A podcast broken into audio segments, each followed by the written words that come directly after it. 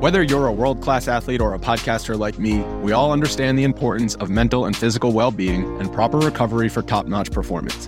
That's why I'm excited that Unifyd Healing is sponsoring podcasts on the Blue Wire Network. Unifyd Healing is a new and super innovative global network of wellness centers powered by Energy Enhancement System, or EE System. If you haven't heard of the EE System yet, then you'll want to listen up. This technology promotes wellness, deep relaxation, purification, and rejuvenation.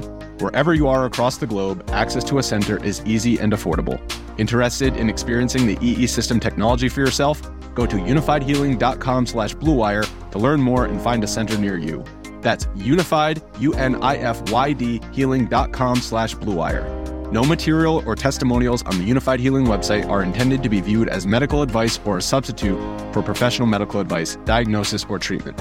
Always seek the advice of your physician or other qualified healthcare provider with any questions you may have regarding a medical condition or treatment and before undertaking a new healthcare regimen, including EE system. Good luck with the most beautiful game. Do us proud. Red alert! They're up and running again. Smooth, so sweet, splendid, succinct, just glorious execution. Guys, all I'm looking for is 60% effort 4,000% of the time. How sharp was that? Sharp of mind and body. And that's why you see those beautiful tears. Look at his movements. The most dangerous man on the planet. Nobody picks him up.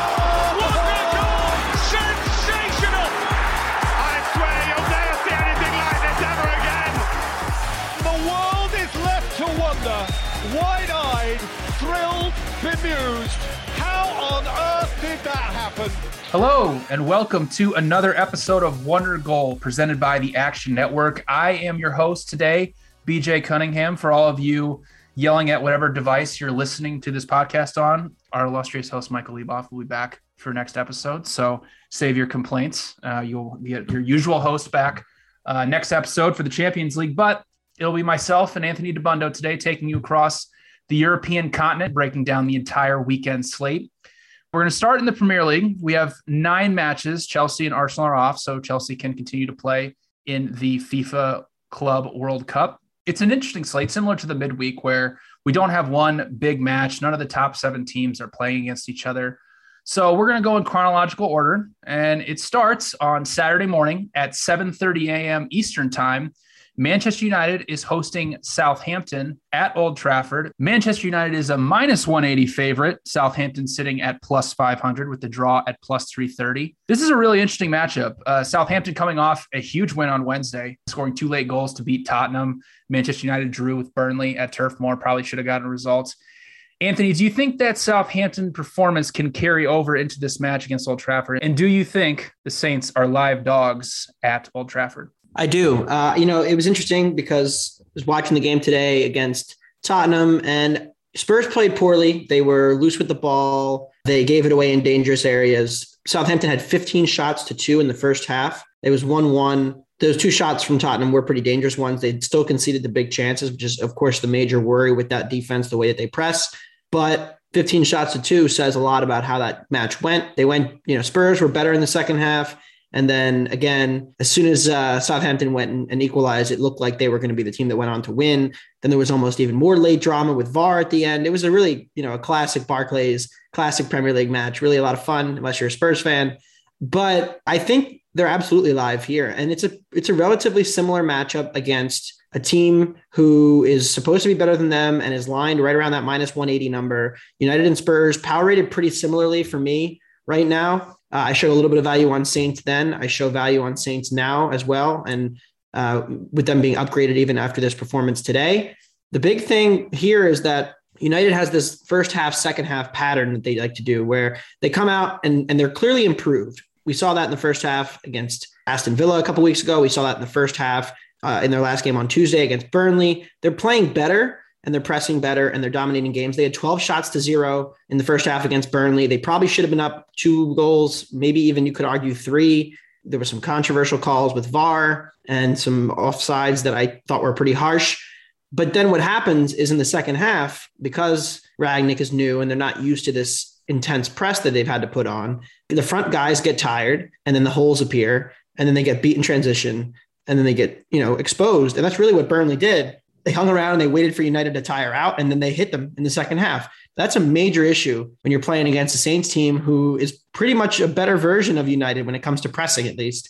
Way less talent, but they can press effectively for 90 minutes. They have the energy. United also has major set piece issues defensively. That's a big issue going up against James Ward Prowse and Southampton. So Saints had 9.48 passes per defensive action against the top six team in Tottenham on Wednesday. If they do that to United, who I think has benefited from a pretty weak schedule, this is going to be another toss up match, I think. Uh, and I'm happy to take Saints plus one, and we'll be doing a little money line sprinkle as well. I'm not sure what United's plan is. Uh, if Cavani picked up a knock, it looked like based on the post match reports.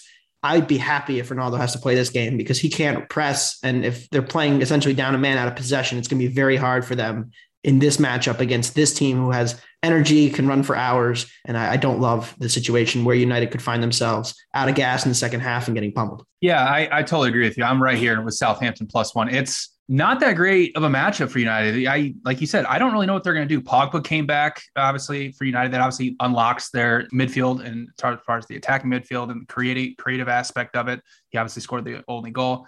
But United, like you said, they benefited from a pretty easy schedule to this point. They haven't faced a team that's going to press at the rate Southampton is going to press. You could make an argument, you know, Brentford plays the same not type of frenetic pace, not as frenetic as Southampton does. But if you go back to that match, I mean, Brentford smashed United in that first half, and the press just overwhelmed them. And that's what Southampton did to Tottenham in the first half. I mean, you said the numbers 23 shots to 10 final Southampton Tottenham. Southampton had 10 shots on target away from home. That's crazy. And I'll be honest, I put I put a bet in uh, as the second half was going on. Right, as the second goal was scored, uh, I was probably going to play it anyway, but I didn't think I was going to get essentially a better number than that point right there because I was totally convinced by the Southampton performance because we haven't really seen that type of performance from Southampton against a big six side. They obviously have drawn Manchester City twice. One time they City had a red card, but man, I it is hard for me to see how United's going to be able to just play right through this press consistently throughout the entire game. Southampton has also messed around with a 3-5-2, which has done really benefit them, allowed them more tactical flexibility, allowed them to play five at the back if they need to. You mentioned the set piece issues. United allowed the most expected goals of anybody in the Premier League off of set pieces, 9.2 this season. Southampton has scored eight off of set pieces with the best free kick taker in the Premier League in James Ward Prowse. I think United's overvalued here, uh, even though they are at home. I only have them projected at minus 125. So I'm right there with you. I love Southampton plus one at minus 105.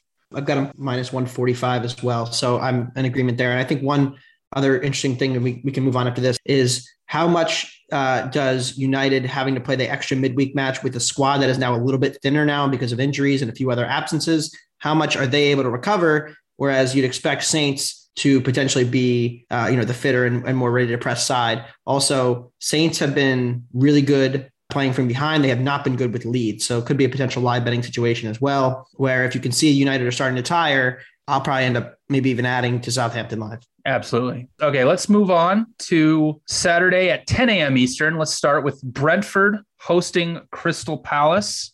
Brentford is plus 165. Crystal Palace is sitting at plus 190 with the draw at plus 210.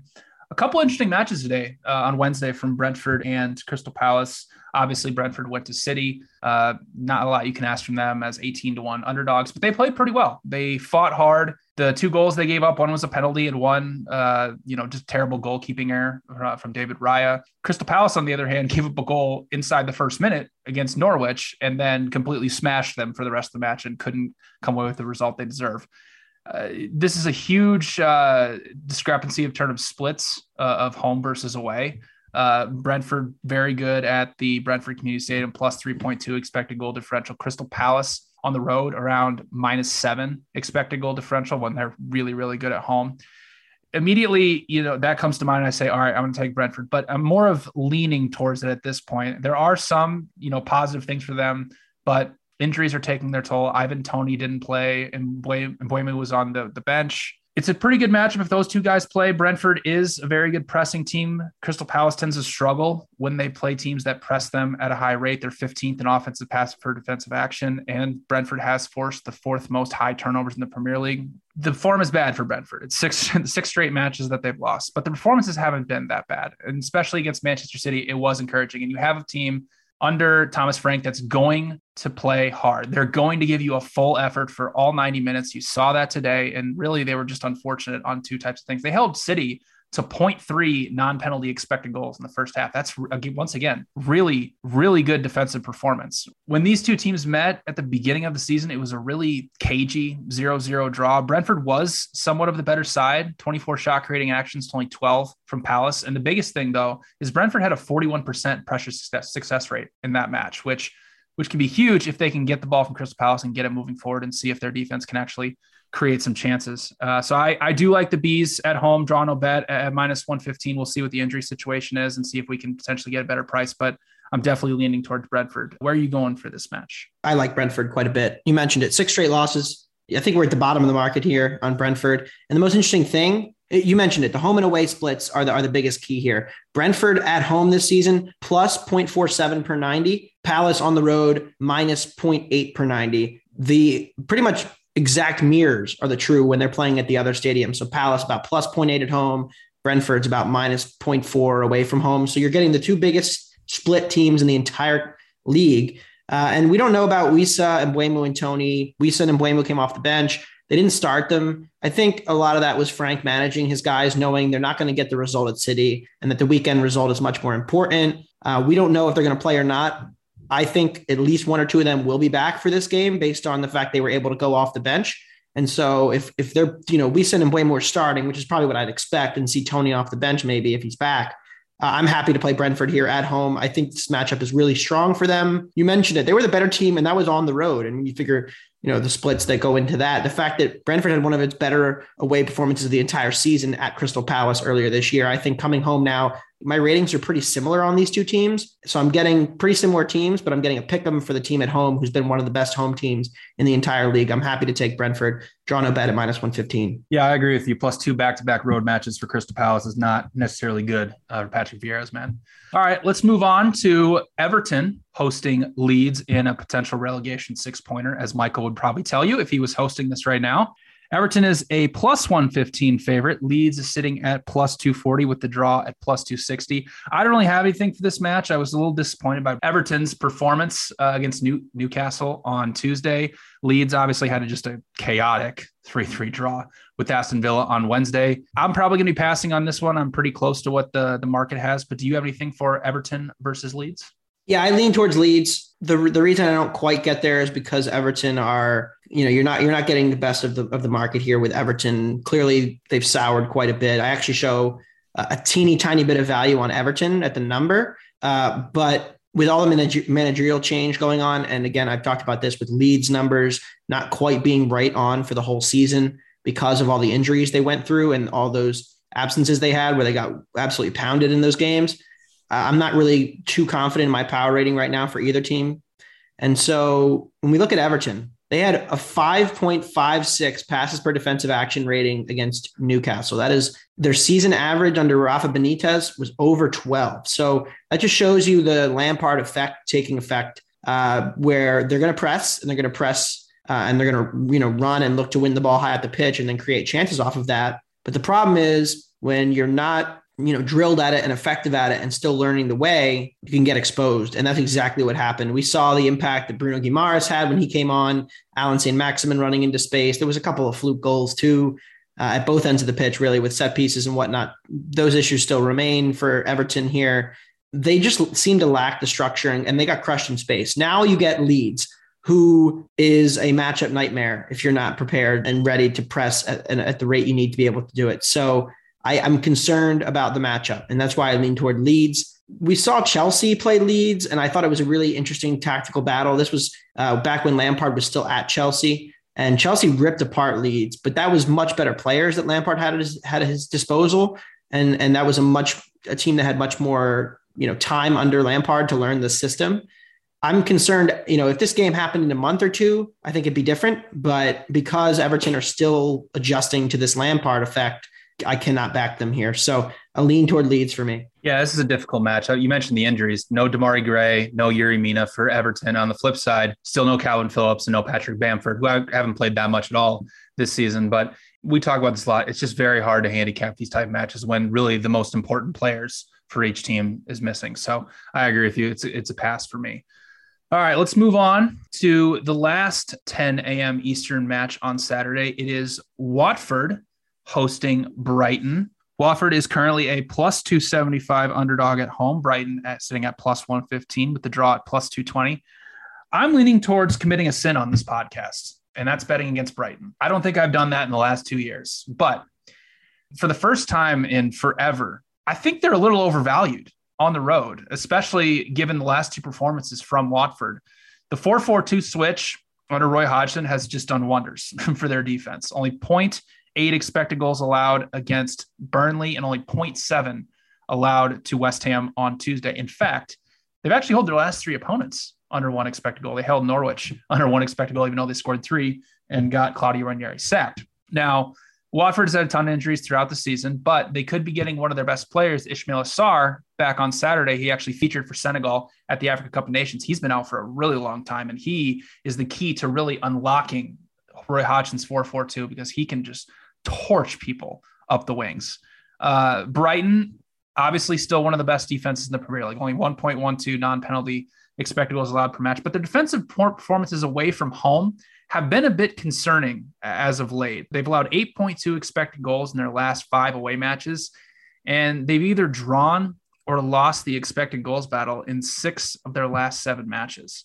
And they also just lost uh, one of their best defenders, Dan Burn, to Newcastle during the transfer window, which is somewhat significant because the last few months he's really played that ball progressor, Ben White type role in Graham Potter's system. So without him, obviously, I, th- I, believe they have their two main starting center backs back, but I can't get to plus 115 on Brighton. I actually only have them projected at plus 144. So I do think you're getting a little bit of value on, on Watford at plus half a goal at minus 130, but I'm going to wait, see how the market goes. Uh, I prefer to get Watford plus half a goal at minus 125, but I really don't want to commit this in. I love Brighton. I don't want to bet against them, but again, we say it all the time. At a certain point, we have to play numbers, and I do think that Watford's – performances have really improved with the new manager bouts under Roy Hodgson. Do you have anything for Watford versus Brighton? Yeah, I, I, I don't really have a strong opinion on the match generally. Uh, it's something we've talked about on this podcast as well. Brighton this season, if you just blindly bet their spread in every game and you bet $100 on every spread, they're actually the fourth most profitable team in the entire league, according to our Action uh, Labs database. Yet, if you were to bet the Brighton money line in every single game this year, they're actually the fifth least profitable team in the entire league. Now, why is that? It seems off, but they're it's really underdog. not. If you think of right, they're a great underdog, and they, you know, when they were plus a half against West Ham or against Chelsea, plus one against uh, Chelsea, plus one against uh, plus one and a half against Liverpool, they've been excellent and have, you know, they're very difficult to break down. But when they've gone and played at Norwich and they were favored, or when they played Burnley and they were favored, when they played, you know, early in the season against Palace and they were favored. Like they've had a bunch of games where they've been the favorite and they've created chances. The Leeds game as well comes to mind, uh, but they just don't overwhelm you enough to get margin, and that that's really the concern here. So uh, I'm happy to pass this game. Watford are risky business if they try to play out from the back. When these two teams played the first time, the first Brighton goal came from them trying to play out from the back, giving it away. Brighton winning the ball up the pitch, scoring. Well, that's not going to happen with Roy Hodgson. Uh, we're, we're booting it long and we're defending. Uh, and so I think it's a real challenge for Brighton to break them down. So it could be a good under under spot. The total is pretty low. Not a lot of room for it to go under. Um, but overall, I, am happy to pass this one. Yeah, Roy Hodgson really just clawed. You saw it against West Ham. They just clogged up that middle. West Ham had pretty much had nothing going through. Obviously, they have the you know the deflection goal but other than that they they really thwarted a lot of the west ham attacks that were coming through the middle of the pitch so it's going to be difficult for brighton to come right through there i've lost a lot of money fading roy hodgson waiting for palace regression to come over the last couple of years so yeah. uh, i have no interest in fading them here with a team who does not project as a good favorite Agree with you. I, I, don't. Again, I don't know if I'm going to end up doing it because I feel like I'd be committing a sin, uh, but definitely leaning towards Watford. Brighton goes to United next week. That's all I want to say. Yes, that's what I'm waiting for, really. so let's hope that you know Brighton potentially. We don't. Want, we obviously never want Brighton to lose, but let's potentially hope they lose this one so we can get a better number on them uh, mm-hmm. against United, and hope that United draws with Southampton so we can all win our bets. All right, next let's go to the last game of Saturday, 12:30 Eastern Time. Norwich City hosting league leaders Manchester City. Norwich City is a 17 to 1 underdog at home. Manchester City sitting at minus 550 with the draw sitting at plus 650. I'm going to start here with one of the bets I love to do with Manchester City all the time when they're playing against a smaller side, and that is both teams to score no at minus 150. Norwich, it seems weird to say it, but they're kind of in a sell high spot right now. They've won uh, they won four straight matches, and then they obviously drew with Crystal Palace on Wednesday. But in their last eight matches, they've only created over one expected goal one time, and they are pathetic against the top teams in England. In eight matches against the top seven teams, they have scored zero goals. zero. They have not scored. In fact, when they played Manchester City earlier in the season, Norwich registered one shot, six touches in the penalty area, and only two box entries. So I don't know how they're going to score or create anything of substance against Manchester City's world class defense. Now, you can make the case that City is going to rest some guys because they have a Champions League match against Sporting Lisbon on Tuesday. However, if you look back at Pep Guardiola, he has consistently over the past two seasons played very strong lineups in these type of spots. So I would be shocked, especially with the Premier League title race not out of the question yet. I would be really shocked if he actually played uh, essentially their B team. Manchester City's defense against the bottom half of the table this season is only allowing 0.58 expected goals per match. Only one team uh, has created over one expected goal against them, which was Crystal Palace when City got a red card around the 45th minute. So I have no idea how Southampton is not only going to create anything of substance or even keep the ball at any point in City's half for a significant amount of time. So I like both teams to score no at minus 150. Do you have anything for Norwich versus City? No, no. I actually bet the both teams to score the first time these two teams played. Mm, went really well. Uh, you mentioned it, one shot. Uh, did not go in that shot. Uh, 3 0 to Liverpool, 5 0 to City, 1 0 to Arsenal, 7 0 to Chelsea, 5 0 to Arsenal, 3 0 to Spurs, 1 0 to United, 2 0 to West Ham. Uh, when we count the top six, the big six, as they're dubbed in the Premier League, they have not only not scored, they have allowed 25 goals in seven games. It's almost four a game. So, yeah, easy pass. Uh, you know, you, you could say, oh, I like City minus two and a half, uh, but yeah, I, I th- th- there's no value in that. Uh, and betting them in this spot minus two and a half is not ever going to be plus EV. So I'm happy to pass here. And it's not even like they've not allowed chances, been unlucky. I mean, it's 17 expected goals against two in in seven games. That's still over two and a half a game almost. So just easy easiest pass on the board here. And uh, Norwich four games in a row they scored, big time for them. But happy to stay away here.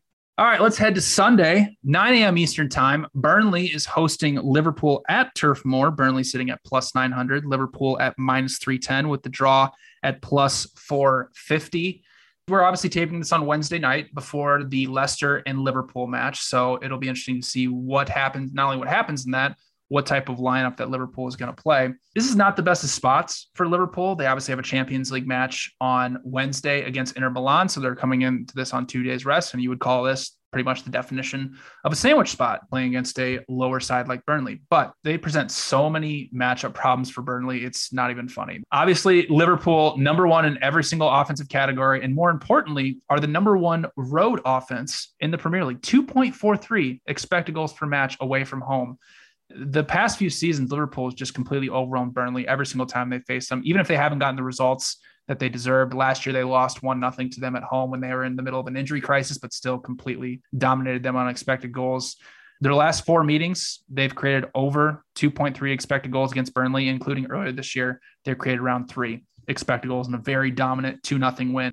Burnley did get a result against Manchester United on Tuesday, despite losing on expected goals 2.1 to 0.8. However, their best player, Maxwell Cornet, looked like he went off with an injury. Sean Dyche did, did say that it didn't sound serious and it was kind of more of a cramp, but he also said they're going to be very careful with him because they need him for the entire stretch run. I highly doubt that Liverpool is going to rest uh, a number of their star players for this match, meaning it's because it still means a ton for them in the Premier League title race. Uh, so I, I expect a full squad from Liverpool, even if they decide to rest a few guys here and there they're finally healthy for one of the first times all season long. So they actually have depth and can rotate guys when earlier in the season they didn't have that option.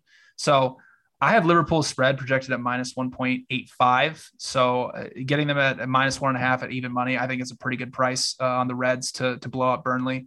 What are you looking at for this match? Yeah, I won't be betting this until the conclusion of Liverpool Leicester on Thursday, uh, which most of you will be listening after this. BJ and I are actually on opposite sides of that game, and I am fearful for how that may go for me. Uh, but with that being said, uh, you mentioned the sandwich spot. I don't really care. We saw how bad Burnley looked in the first half at home against United. When United was pressing, they were had a lot of energy. Well, imagine that for a full 90 minutes instead of the 45 minute spell that United gave them in the first half when they could have been up two or three goals. I think this is a paddle Liverpool spot. Now, if Liverpool routes Leicester, maybe not. You know, it becomes less of a good spot and the number may jump and then I may end up passing. But in most likelihood situations, I, I think Liverpool will steamroll here and everyone's going to play into the narrative. Oh, it's right before the Champions League. Uh, I don't think it matters because they're still chasing Manchester City. They need goal difference and they're only six points behind right now. And they have a game in hand. So it really could be three, and they still play City. So they're they're very much in the race. It's, it's probably not going to happen because City's the better team and they have the lead, but it's not out of the realm of possibility, and they know that. So I think Liverpool will cruise here, and I have it at 1.67. So also shows some value on the Reds. Yeah, and this is kind of a the same thing I kind of did today, and kind of a little, uh, I guess, lesson to everybody out there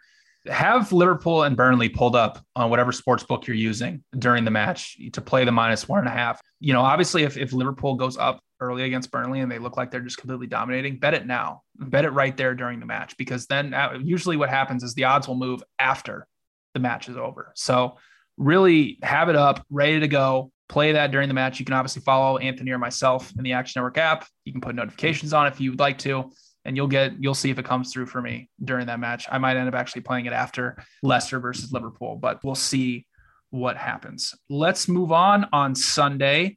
Uh, Newcastle is hosting Aston Villa at 9 a.m. Eastern time. Newcastle is a plus 190 underdog to Aston Villa, who is plus 150 with the draw at plus 240. I don't really have anything for this match, and I kind of, in general, just want to talk about Newcastle we're in a very rare situation uh, with Newcastle, and it's probably never going to happen again uh, as long as we do this podcast, where a trillionaire essentially comes in and buys a team and spends $100 million in the January transfer window. It's very difficult to project Newcastle in that realm, just for the pure fact is that number one, they obviously brought in Dan Burn, but they're still playing Lascelles and Schar as their back two. Trippier obviously helps them. Guimaraes obviously helps them in the midfield. But it's going to take some time for us to figure out if Newcastle is moved up to a, a mid-table side or are they still in the relegation fight? Their defense is still pretty bad. Like you mentioned earlier with Everton, they pressed Newcastle pretty successfully. So, and obviously Newcastle before all these guys came in was still one of the worst teams against pressure in the Premier League. Now, Aston Villa under Steven Gerrard hasn't really pressed at that high of a rate, so they could get a a decent edge there. As far as the market is concerned, I'm pretty much dead on with what the market has. So I will happily be passing on this and continuing just to monitor Newcastle with all these changes and see how they play and see if they potentially become a team that we need to start buying in on or a team that maybe we need to be fading because all these new pieces aren't really fitting in. So for right now with me, Newcastle is kind of a wait and see type of thing. I don't know how long that's going to last uh, for me. It might last through the rest of the season. Who knows? Obviously, I don't. I'm never going to put my money somewhere where I don't fully trust uh, how I feel or how I'm, you know, projecting a certain team. So I'll be passing on this match. Do you have anything for Newcastle versus Aston Villa? Yeah, you know, I've got Newcastle 17th uh, in my ratings, and I've got Villa 12th. So it's not a huge difference here, and you'd expect them to be slight road favorites with that and that's where they are. Uh, I don't really have a ton on this game either. I think the most interesting thing about Newcastle is that you know their passes per defensive action against Everton was the lowest they've had in any game all year. That could mean two things. One, they did have Bruno Guimaraes come off the bench. Uh, Joe Willock, I thought, had a really strong match for them in the midfield. But I wonder how much of that was just Everton being discombobulated and willing to go up tempo and play kind of like a frenetic pace game, and, and Lampard and, and them, you know, not really being set up for it and then thus getting exposed. But there's still a lack of attacking options in this team, and that's the major concern. Callum Wilson, questionable uh, for this one. He's a big loss. And Villa, we should mention, you know, I, I said on the last show that we weren't really sure what to expect from this Villa attack. They've been overperforming. They've lacked kind of the quality uh, to really spring these counters. Well, if you watch the game against Leeds, Philippe Coutinho has totally changed the calculus. His ability to pick out a pass, his ability to be a passing dynamo. You know, Jack Grealish was an elite ball carrier into the penalty area for them last year. And that was their main form of how do we get the ball from the midfield to the attacking third, where we have guys like Ollie Watkins and the emerging Jacob Ramsey, who are pretty good players, and who, you know, Watkins especially, a good, you know, 10 to 15 goal a year type Premier League striker. Well, if Coutinho is going to be the one to spring those counters and he's going to be the one to pick the passes, that solves their biggest issue, which was their biggest issue under Dean Smith. And, you know, Gerrard is solving the defense because he's, he's obviously clearly got a record of, of fixing defenses. And it seems to me, at least, that Coutinho has helped unlock the offense. So you have to think that the, you know both these teams are trending, I think, in the right direction generally as clubs. And uh, and I, I really don't have a strong read on this game at all. I think the number's about right. So happy to pass. Yeah, Coutinho really has filled in that Jack Grealish role that Aston Villa hasn't been able to recapture, especially with Ben Buendia or Leon Bailey, who's obviously been injured quite a bit. It, it's hard to replace a player of Jack Grealish's status, especially for a mid-table club like that, and what he meant for their offense. But if Coutinho can continue to play at the level he's at, man, look out for Aston Villa going forward, and we'll see if that uh, their chances created start to line up a little bit more with the goals they've been scoring. All right, let's move on. On Sunday at 9 a.m. Eastern, your Tottenham Hotspurs are hosting Wolves. Tottenham is a minus 155 home favorite. Wolves sitting at plus 475 at the draw at plus 285. I don't really have a lot for this match. I would really like to see uh, how Wolves performs against Arsenal on Thursday and the type of style that they play. Are they are they going to play more open, or are they going to sit back defensively, compact, and try to hit them on the counter?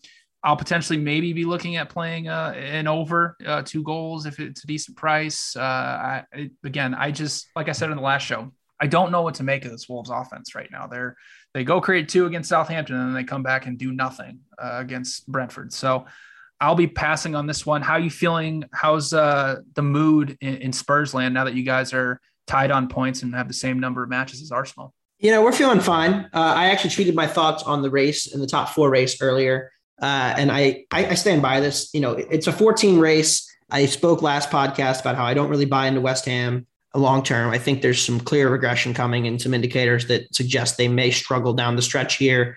Arsenal and Spurs are very comparable. I've got them very close in my numbers. Uh, I think United is the best team of the, you know, they have the best squad, most talent, and they've played at the higher level in the in the more recent past prior to the, the, you know the recent collapse. They've shown they can play at a higher level, but they have the toughest fixture list of the teams remaining. They haven't played any of the big six again. So overall, I think it's going to be really interesting. It probably does come down to who wins in North London when Arsenal visits Spurs, and we don't know when that game's going to be. But I'm hoping they put it right before the end of the season, like that last midweek, because I think that would be the optimal time and and to, for the for the hype of it. And I think that'd be just an awesome time. Uh, but as far as this match goes, I look toward the over automatically. I'm not going to play anything until we get the you know the Wolves Arsenal game because I think we can learn a lot from that too. You know, Arsenal and Tottenham are similar in terms of team strength. They're a little different in how they profile. I think Arsenal are better defensively. Spurs are better going forward. But I mean, look at Tottenham again. I know they played badly today, but even with only 10 shots, they still created 1.8 expected goals, had another goal varred off by about a foot by Steven Bergwijn, and then had a set piece goal that was uh, just offside from Romero as well. So they're creating a ton of chances. And it's clear to me that Kane and Son have looked as good recently as they've looked all year. I've talked about attacking regression. Uh, it's still coming for Tottenham in a big way at both ends of the pitch. This defense has been getting a bit fortunate. The attack's been very unlucky. I mean, I've been playing Spurs overs for the last few matches now, and I'm going to keep playing them until the market adjusts because two is just too low for this Tottenham attack. And the way they've been defending, Sanchez and Royal gave the ball away 17 times today uh, against the Southampton press. Now, Wolves will not press to that extent, but they're still dangerous on the counter. So I have concerns about, you know, the, the Tottenham defense. And then the Wolves defense, it's, it's a luck box at this point. And we can say they're good defense, but they've been so fortunate with these chances and it's not going to last forever. So I would automatically look over. Uh, and I project 2.36. Uh, so I'm well over the two minus 130 that's currently set at the market. Yeah, I'm at 2.42, so I'm right there with you. well What's interesting about Wolves, and I really, again, why we say we were going to wait until we see what happens with Arsenal, because Arsenal very similarly can unlock you on the counter to the speed that Tottenham can as well. Wolves plays this, what I call it, uh, it's almost like a half court press. They will not press you above the halfway line. But once you cross that halfway line, they're just going to press, press and hunt you in packs, stay compact, stay that defensively, and then look to hit you on the counter. What's weird is they didn't really play Adama Traore that much over the past few months. So The loss of him really doesn't mean much to the Wolves attack. Obviously, him coming off the bench is good for them, but he didn't, he wasn't a, a every match type of starter for them. I agree with you. I'm probably going to end up playing over two. I might even, you know, go a little crazy and play over two and a half at, I think it's at plus 135 right now to try to get some good odds. Wolves uh, are an over team. we'll see. I'm not convinced that they're an over team yet. Uh, only creating over only uh, one expected goal twice in their last nine matches does not make me feel good about them being in an over team. But we'll see what happens. regression February, baby. Yeah, we'll see. We'll see what happens. All right, let's head to the final match of the weekend. It's on Sunday at 11:30 a.m. Eastern Time. Leicester is hosting West Ham at the King Power Stadium. Leicester is plus 190. West Ham at plus 145 with the draw sitting at plus 250. I'll start. I love over three goals at plus 115. Obviously, like we already said, we're taping this before the Leicester Liverpool match on Thursday. So it'll be interesting to see what happens there. But man, Leicester's defense against the top teams in England is really, really bad. I mentioned on the last podcast 2.46 expected goals per match and 2.5 big scoring chances per match. And not surprisingly, Leicester's actually the worst defense at home in the Premier League 1.85 expected goals allowed per match. Now, West Ham's offense has been somewhat lost the last two Premier League matches. They only created 0.3 expected goals against United, only 0.7 against Watford on Tuesday. However, this is a perfect get right spot for them against pretty much the worst defense in the Premier League uh, that's been trending at least over the last few months. Leicester is basically used to playing these high scoring type of matches now. They're, it's been happening for the last few months. They're used to it because you know, their offense has been somewhat able to mask their defensive problems since November 20th when Leicester lost 3 0 to Chelsea. And it was the first time, like, oh my gosh, what is wrong with this Leicester defense right now? Matches involving Leicester are averaging a whopping four expected goals, essentially their last nine or so matches. So I think this one has high scoring event written all over it. Uh, obviously, you know, the West Ham defense with Craig Dawson back there just hasn't really been working. I have 3.4 goals projected. So I like the price and over three goals at plus 115. Do you have anything for Leicester versus West Ham? Uh, yeah, I, I somewhat disagree, but I, again, like I want to see how Leicester looks on Thursday against Liverpool. I want to see if they're going to be getting anybody back in the midfield. Uh, it looks like Mendy may be back from AFCON for Thursday for, for Leicester, which helps. Uh, they are going to have, not that they've been any good, but Söyüncü and Vestergaard are both going to start, it looks like, against Liverpool as well. Uh, we need some more information here, but I'm just not buying this West Ham attack right now. Antonio has really dropped off. His numbers have not been nearly as impressive in the last you know monthish, uh, and I think there's some regression coming for the, this attack. So uh, away from home, I think this this could be a tighter game, but uh, it, it takes a lot for me to hit the button on a Leicester under right now, and so I'm probably going to end up staying away from this one. As far as the side goes, West Ham rightly a road favorite here don't really show any value. My number's almost dead nut on. So uh, happy to pass that.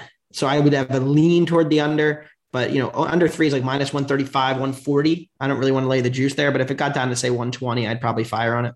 Yeah, Leicester. And, and, then start praying immediately. They've allowed the most yeah. penalties in the league. Yeah. Seven penalties, which it definitely inflates the numbers. But right. at a certain point, you're playing a lot of backup center backs. You're going to give away penalties, uh, but they tend to be random. Last year, Leicester were the luck box of the year because they got all these penalties. This year, they're giving them all back. So it's made yep. for an interesting betting conundrum.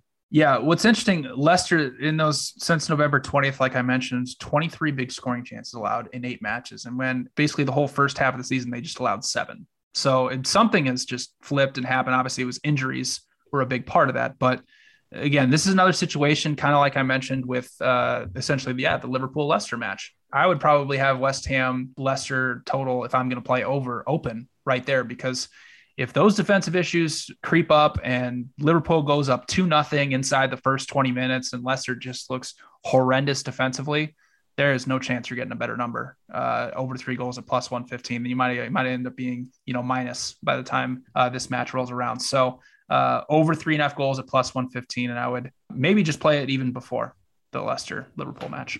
let's move on to the rest of Europe. Let's head over to Germany uh, for our Bundesliga best bet. Where are you taking us in Germany this weekend? Yeah, I'm, I'm still emotionally scarred from uh, Leverkusen and Dortmund. Uh, the under What there. a match. What, a match, that was. 5 2 thriller. Uh, you know, it's one of those bets where, you know, your numbers say you have to do it. And I gave it out on this podcast. Uh, and, uh, you know, 5 2. I mean, there was two own goals in the first 10 minutes. Uh, Dortmund, I think, didn't have any expected goals in the first half. And it was 2 1. So, you know, hilarious loss uh, in that game. I'm staying away from Leverkusen. I need a, I need a break. I'm, and I show value on the under in their match again. And I'm just like, I can't do it. But the one team that I'm happy to bet on here is Wolfsburg. You know, we're, we're getting near the bottom of the market on them. And the bottom was probably last week before they went out and, and smashed our Greuther uh, Fürth with a 4 1 victory. You know, it ended up being a bit of a relegation battle when you think about it because of how low Wolfsburg have fallen in the table. But that win will give them some breathing room. But really, this is all about, in terms of attacks and defenses, buying low and selling high. Wolfsburg, they lost Weghorst, which was actually their number one underperformer in terms of expected goals, but they still only have 21 goals from 30 expected. Just a classic spot where this team is really a top seven team in the Bundesliga by my numbers, but they're all the way down in 12th. Uh, and they're a road underdog in a spot against the Frankfurt team that I project to be pretty even with them. Uh, I have Eintracht as a tiny favorite uh, at home, but Frankfurt themselves have been pretty fortunate defensively lately. They've been getting away with conceding a ton of chances and not really conceding goals off of those. Uh, so when you look at it, you know, conceding 1.5 to Augsburg, 2.5 to Dortmund, 1.9 to Gladbach. We've talked about how bad they've been. Uh, they're they're you know winning some games. They've won four out of seven, but the defense has been really poor. So I think this is a good spot for Wolfsburg's attack to get right. And I'm happy to take Wolfsburg plus half a goal when I project them pretty much as a pick 'em. Yeah, what I, I told I'm I agree with you. I've already bet uh, Wolfsburg plus half a goal minus 140. You know what's interesting about the Bundesliga is that the race for the top four, the final four spot, is incredibly interesting. We have seven teams within four points for the final spot. So we could have some just absolute chaos in Germany as we go throughout the rest of the season.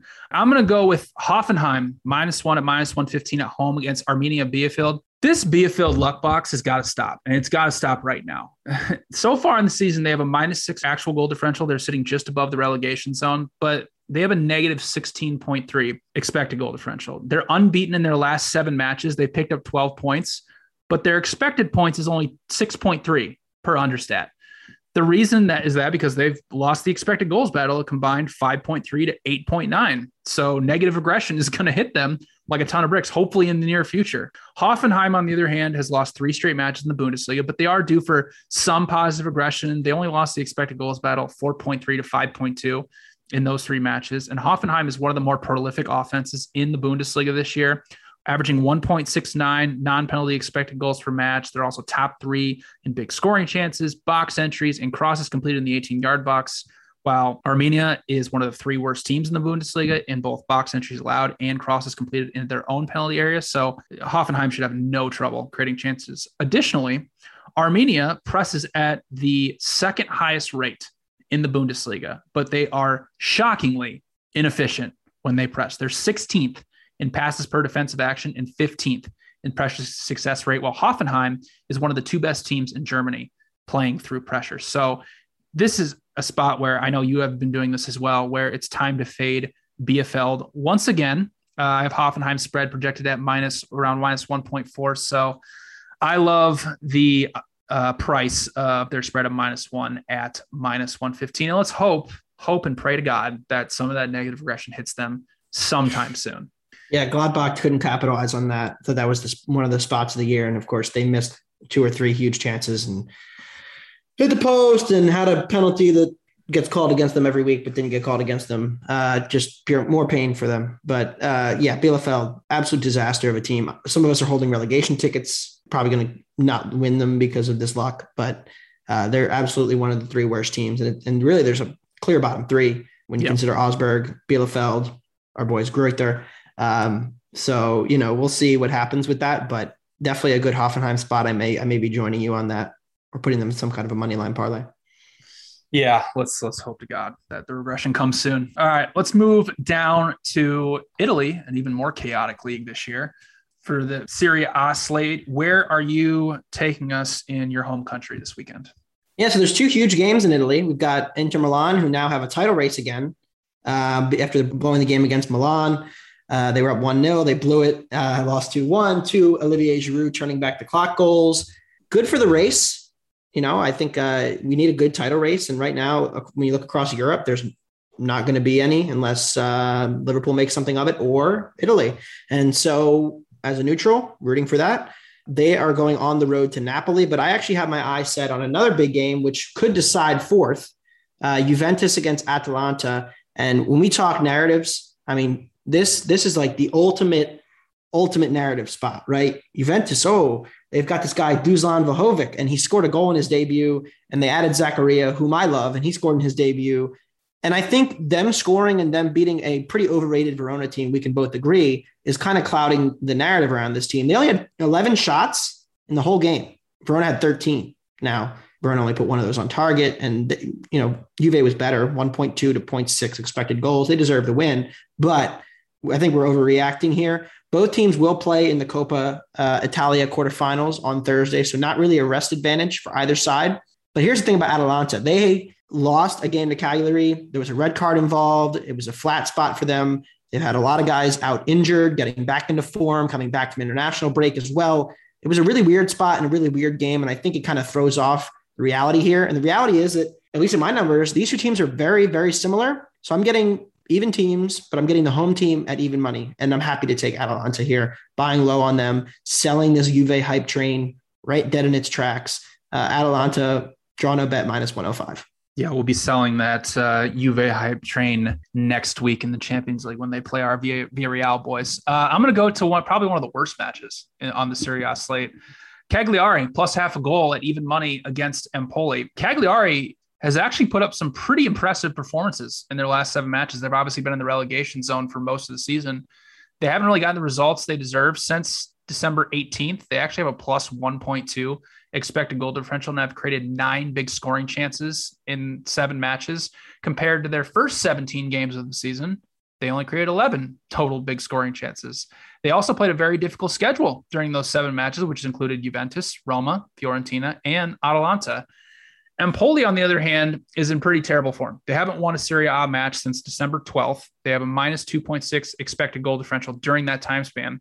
Empoli is also one of the worst defenses in Italy. They allow 1.64 non penalty expected goals per match. They're also one of the two worst teams in terms of big scoring chances allowed, box entries allowed, and crosses completed in their own penalty area. Also, the home road splits for Empoli are quite shocking. They play pretty well away from home. They have a plus 1.6 expected goal differential. However, in 12 home matches in Serie A, they have a minus 11 expected goal differential and are allowing 2.35 expected goals per match. So I have no clue why they're a minus 105 home favorite against a Cagliari team that's really trending in the right direction. So I only have Empoli projected at plus 136. So I love the value on Cagliari uh, plus half a goal at even money. All right, let's move over to Spain in La Liga. I'll get it started. Uh, I like both teams to score no in Rayo Vallecano and Osasuna. Probably one of the, hopefully one of the biggest snooze fests of the weekend.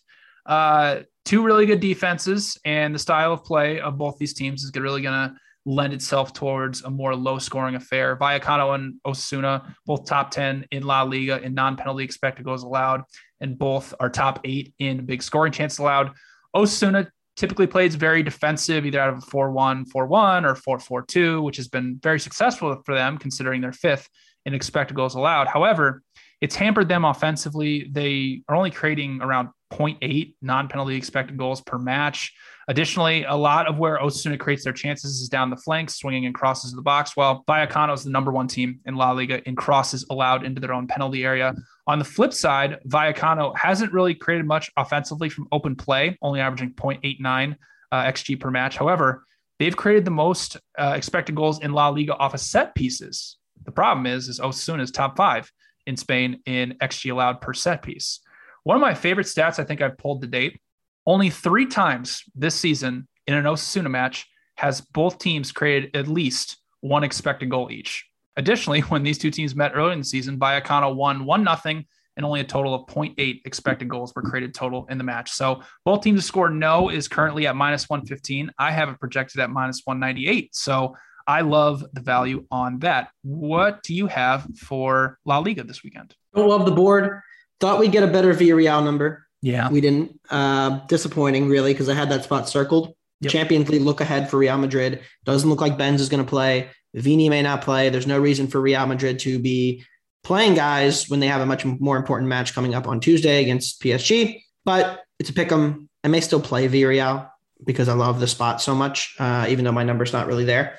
But my my spot that I really like, I'm fading uh, Real Betis again on the road. Levante has a positive expected goal difference uh, at home this year, and they are in dead last with six points away from the closest team. They're they're they're gone full Eibar, which if you follow La Liga, you know Eibar was the team who pressed a lot, and they were a tiny club, and they ran incredibly unlucky last year and got relegated against um, against the soccer gods' will really. And Levante's on the same path. They're going to get relegated, but this is an all in home spot.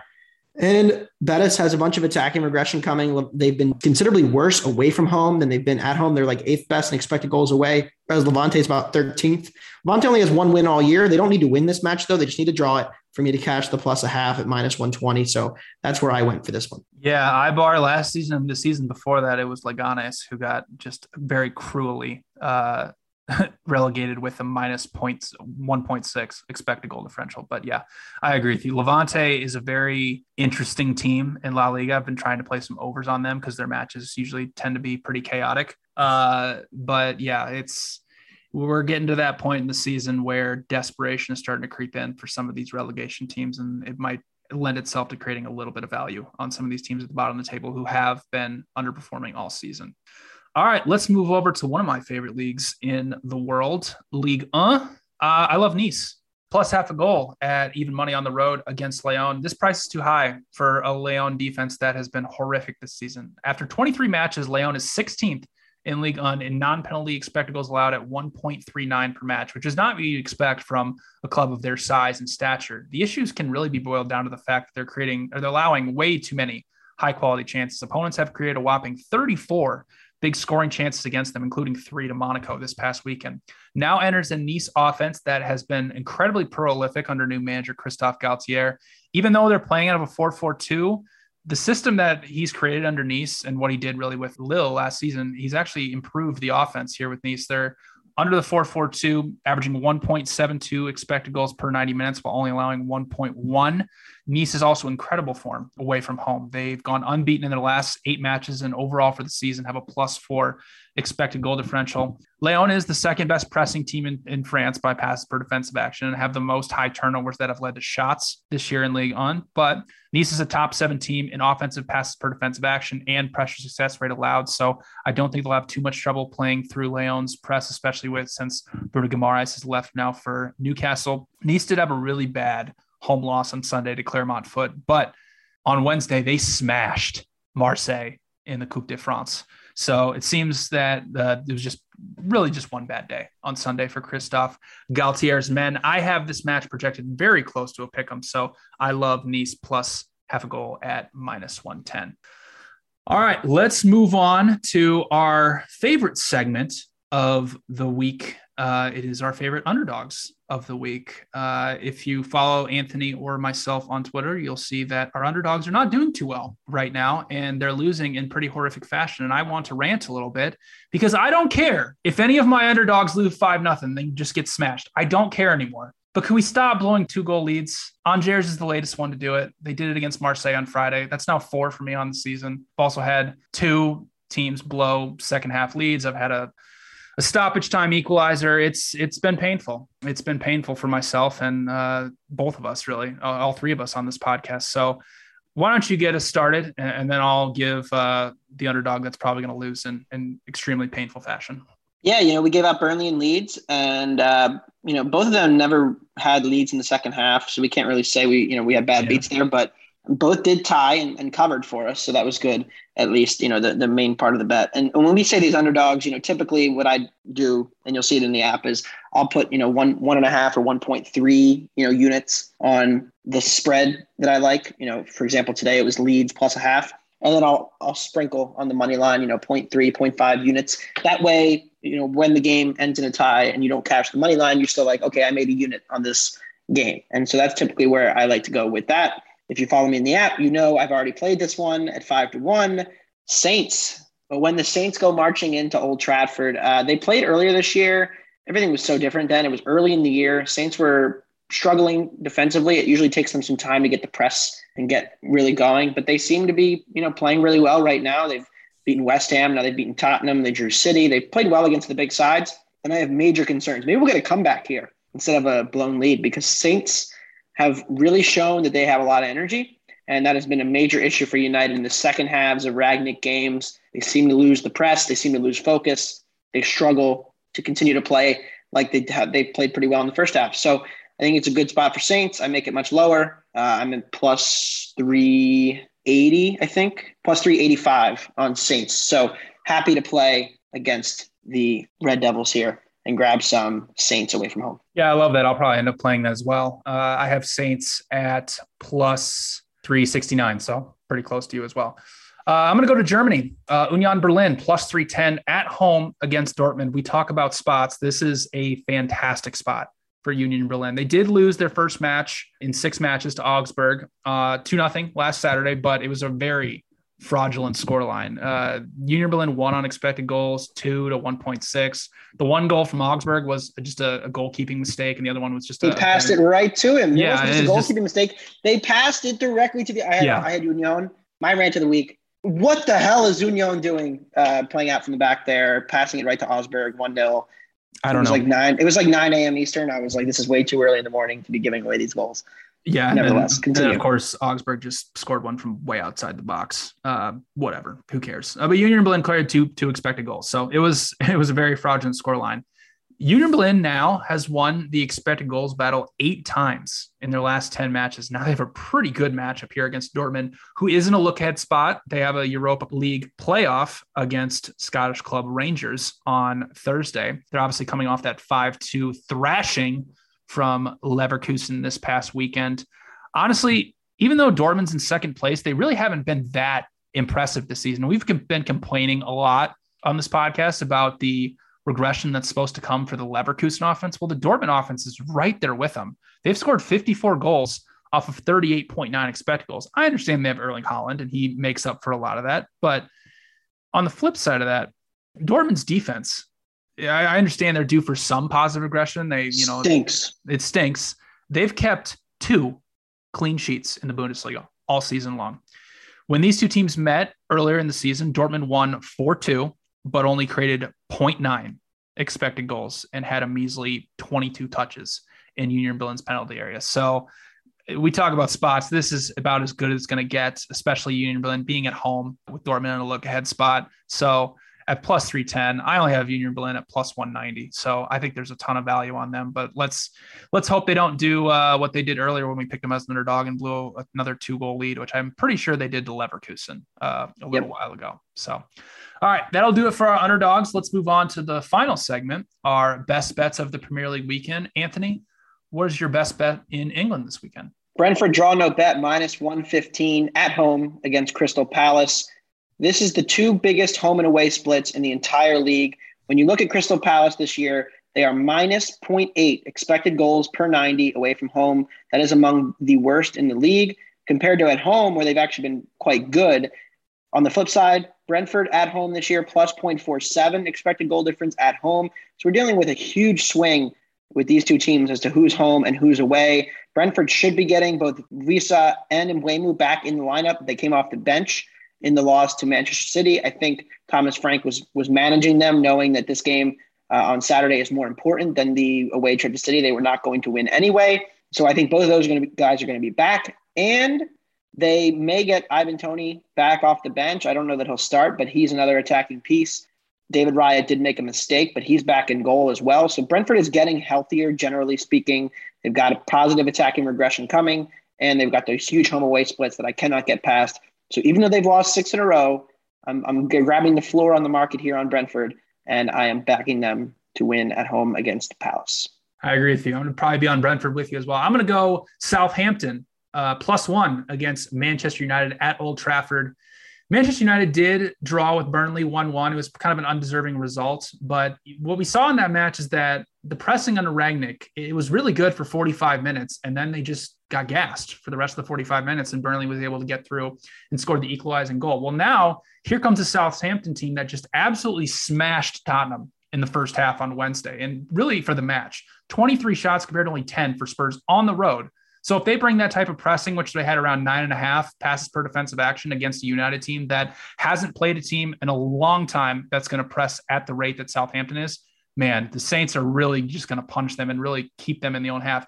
Really, the only match that we can really go back and, and point to, hey, this is kind of similar to what Southampton did, is Brentford. And what did Brentford do? They smashed United in that first half. They created close to two expected goals in the first 45 minutes and really should have beaten United a few weeks ago. So I love Southampton plus one on the road here. Team that's really trending up, playing it very good form uh, against a Manchester United team that I believe is one of the more overrated teams in the Premier League. That'll do it for another episode of Wonder Goal.